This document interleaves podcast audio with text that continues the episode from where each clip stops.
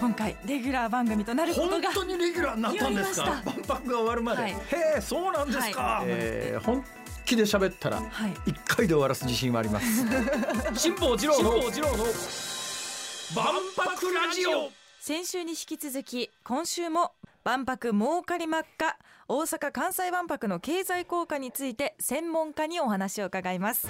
辛坊治郎の万博ラジオ一般財団法人アジア太平洋研究所研究統括の稲田義久さんにお話を伺います。よろしくお願いします。よろしくお願いします。よろしくお願いします。どうなんですか？関西の経済って、はい。1970年の大阪万博の時に、はい。まあある意味すごく良くてそれからなんか大阪に本社があったような企業がどんどん流出していってっていう時代が長く続いて最近ちょっとまた戻ってるみたいな話も聞くんですが現状どうなってます、あおっしゃる通りです。で、あの実はですね、こんなあの要するに我々自身はずーっと関西経済は地盤沈下してきたという意味でね、具体的に数字で言うと、ええあの日本の GDP ってあるじゃないですか。す全体。そのうちの関西ってどのぐらいえまあどのぐらいだと思われます？いやわかりません。2割ぐらいですかね。であそれがですね、ユースと過去の話なんですよね。はあ。なんかそれがちょうどですね、大阪万博の時そうでした。大阪万博の時関西の GDP は日本の2割ぐらい、はい。はい。えー関西のそうですよね、はいはいところが今ずー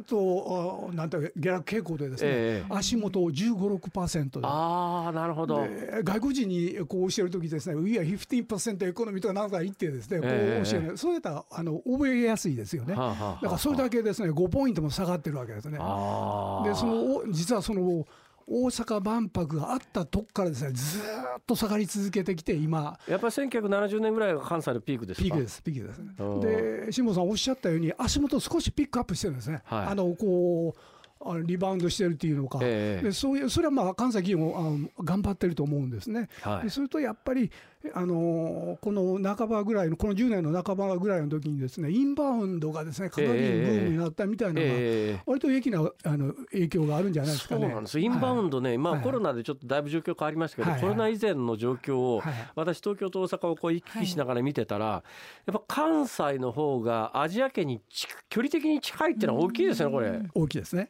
ですからこれまではコロナ前まではですね要するに中国人がたくさん来てくれるっていうような意味でアジア人がたくさん来てくれるという意味で、ええ。それが関西の特徴だったんですね、はいはい。全国の比率よりも関西の方がアジア人たくさん来ますから、えで中国人がたくさん来てきた。でところがそういう感じで儲かってたんですが、コロナでこうなったわけです。ででもコロナっていうのはそれなりにあのマイナスのネガティブな影響もありますけどプラスの影響もあってですね、ええ。今の客層今あの今年に入ってぐーっと戻ってきてるんですけど、はいはいはい。欧米人が多いんですね。ほう。やっぱ京都んなんかの魅力ですかね。まあ、ももともと強いんですね、それからもう一つはね、中国人でも個人旅行の方がですね、はあはあ。行って、で団体旅行は今、なかなか来れないじゃないですか、ええだからそういう意味で、一人当たりの単価って言いますか、消費金額が結構高いんですね。そうですね。あの、はい。パックツアーで来る人たちよりも個人旅行で来る人たちはいわゆる富裕層っていう皆さんが多いんで一人当たりの使う額はそれはパックツアーの人たちよりもはるかに大きいっていう構図ですわね。でそうですね。あの関西いっぱいもちろん京都とかですね大阪ブランドですけど例えば、え和歌山であればですね熊野古道にですねそうなんです多よ分ご存知だと思うんですけど私ね先月、はい。あの和歌山の南の方の熊野、はい。熊野大社熊野なんとか大社の横に川湯温泉っていう温泉宿があって、川湯温泉ってまあ、はい川のそまあせせせせらぎっていうかほとりにあるまあ、いや暗いもう本当に何軒かしかないような温泉宿なんだけどインバウンドの観光客がいっぱいでびっくりしました。で実はですね熊野とですねスペインのですねえー都がですねあの協定結んでるんですね。熊野はあれ聖地であ聖地って今昔からですねああのあのあそこ歩いたんですよね。はあところがヨーロッパであればスペインにですね、はいはい。あの聖地巡礼があるんですよ。ええだからそのいわゆる、えーデュアルピルグリムでですね、はいはいはい。両方ですね完走したらスタンプもらえるんですよ。だからスペイン人とかヨーロッパ人がですねたくさん来ますよね。そうなんですよ。私もね今年熊野行ってなんでこここんなに外人多いのってでしょびっくりしましたおっしゃる通りです。でまた彼らがあの温泉のとこ入ってるんですよね。そうなんです。川湯温泉なんて河原掘るとね温泉湧くんですけど、まあ、普通日本人でももうよほどの物好きでないとなかなか行かないんじゃないかと。私はまあ物好きだから行きますけどね。ところが海外からいらっしゃるんですね。いっぱいね。いい発見ですね。いやすごいことになってますよね今ね。はさて、はい。えー今日は万博の経済効果について、えーおお教えいただくんですが、はい。はいまあ、最近ほら万博ってはい。なんか金使うばっかりで税金の無駄遣いだみたいな目線での報道が多いじゃないですか。こういうのどう見てらっしゃいます、はい、あの先ほどおっしゃったようにあの最近それでネガティブキャンペーン的な多いじゃないですか。はい、はいはい。あでもねあの実際見てますとですね例えば先ほど数字ありましたようにあの建設費なんていうのは一昨年前で、えー、いけば大体1850億なんですよね。はいはいはい。でところが今2350億ぐらいですから、え。実は計算しますとですね3割近く上昇してるんですね。えこれ何なのっていうのはですね建設費のコストなんですよね。はいはい。で要するにその背景はもうこの辺り辛坊さんあご案内のようにですね、ええ。やっぱりオイルが上がり、はいはい。ウクライナの侵攻でですね、はいはい。オイルが上がり、はいで資材が上がりという影響がですね、もろに来ているわけですよね。ええ。ですからある意味では需要がないわけなんですよね。はいはい。でそもそも万博なんていうのはもう儲かる仕事ではなくて、え。あのこのコストはですねいわゆるそのチケット代からですねある程度は賄うっていうふうな形になってるわけですよね。はいはいはい。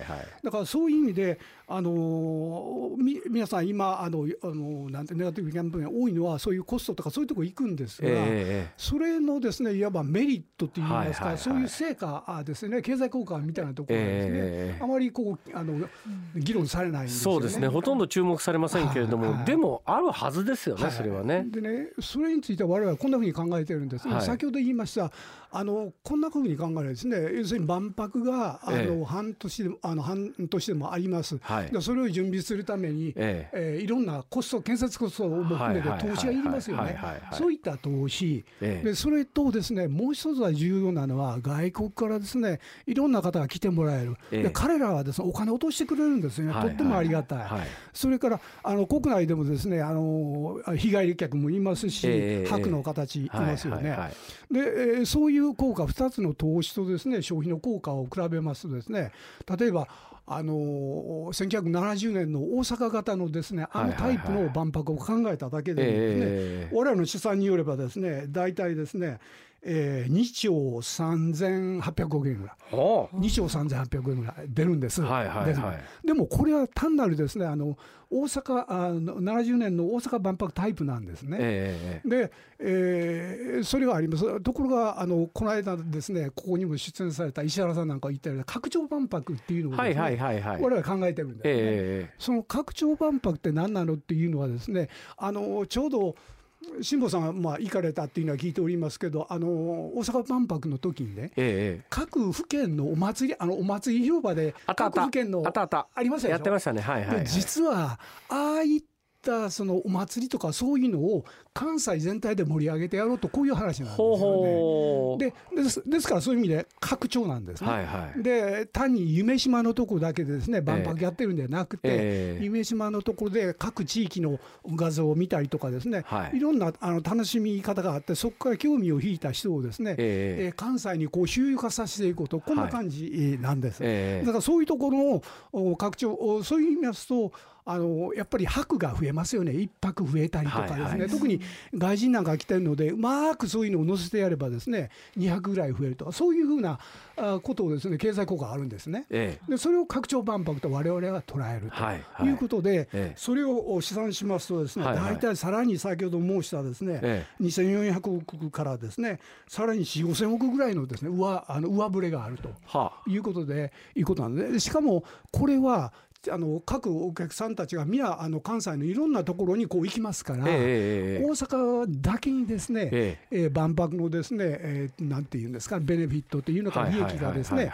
集中するわけじゃなくて、はいはいはい。その利益がですね、収益が近転するわけですね、地方に。ええええ。そういう意味で例えば京都や大阪あ大阪や奈良であり兵庫ではそういったところでですね、はい。雇用が生まれ所得が生まれるという意味で、ええええ単にあの70年代の万博ではなくって、はいはい。拡張万万博が非常に重要だという意味のその経済的な数量的な意味付けはあの我々がまあやったということなんです。。えーということで結論なんですけども、はい。えートータルで結局今度の2025年大阪・関西万博の経済効果はハウマッチ、はいえーはい2兆8800億2兆8800億、はいすごいっすね。すごいです。それ万博今なんか2300億円とかっていう話になってますが、はい。もっと突っ込みましょう。はい。1兆円ほど使おう、い。やだからやっぱり外人のか方に来てもらう国内の方に来てもらうという意味でやっぱコンテンツですよね。いやだからねなんか今そらあの万博作るのにこんだけお金がかかって、はい。税金の無駄遣いまあ別にそのはい。2000何百億全部税金じゃないんですけどね、はい。その辺もちょっと誤解してる人多くてそうですね。おっしゃる通りです。えーまあ、3分の1民間で3分の1国で3分の1地方自治体。だけど今の経済効果を考えたらそれはあのプラスマイナスってむっちゃプラスですよね、どう考えたってね。一桁間違ったってマイナスにならないですよねこれ、もうちょっとね、はい。まあ、あのここでお話しされたようなことを日常的にはい。関西中で言いましょう。はい。やっぱそれがいると思いますよ。思いますね。はい。ええ。本当本当にねあのこれはあの。えっと、70年以降ぐーっと下がりましたけれど実は私はこのあの関西経済は反転のですねタイミングだ起というふうに爆起爆思ってるんですよ剤まあいろんな意味で今、はい。あの人口も一時ほどの流出ではなくてプラスマイナス考えると、おっしゃる通りです。場まあ場合によったらプラスになってるようなところも出出始めてますから、はいはいまあいいタイミングでね、はいえー2025年が迎えられて、えーそれがまあこれからの成長の起爆剤になればいいなとまあそれがううまくいくかどうかは稲田さんの宣伝活動次第だなと。はいありがとうごどうざいますも今日はありがとうございました。はありがとうございました。2週にわたってお話を伺いました。一般一般財団法人アジア太平洋研究所研究統括の稲田義久さんでした。ありがとうございました。ありがとうございましたありがとうございました久しぶりに元気の出る話が聞けて。最近なんかあのもうもういいよ、まあ、政治的な思惑もいろいろあってですねネガティブな報道が、まあ、ある中で今日の話は元気になりましたね。あれがもっとニュースになってくればいいのになと思いそういうのっましてマスコ。ミの思惑だとか政治の思惑だとかで、なかなかねそういうのってニュースにならなかったりするんですね。はあこれちょっと非常にメディアの問題点ではあるとは思います。えええいうことでそうか。うんまあでも別に俺の懐に1兆円転がり込むという話ではなかったな。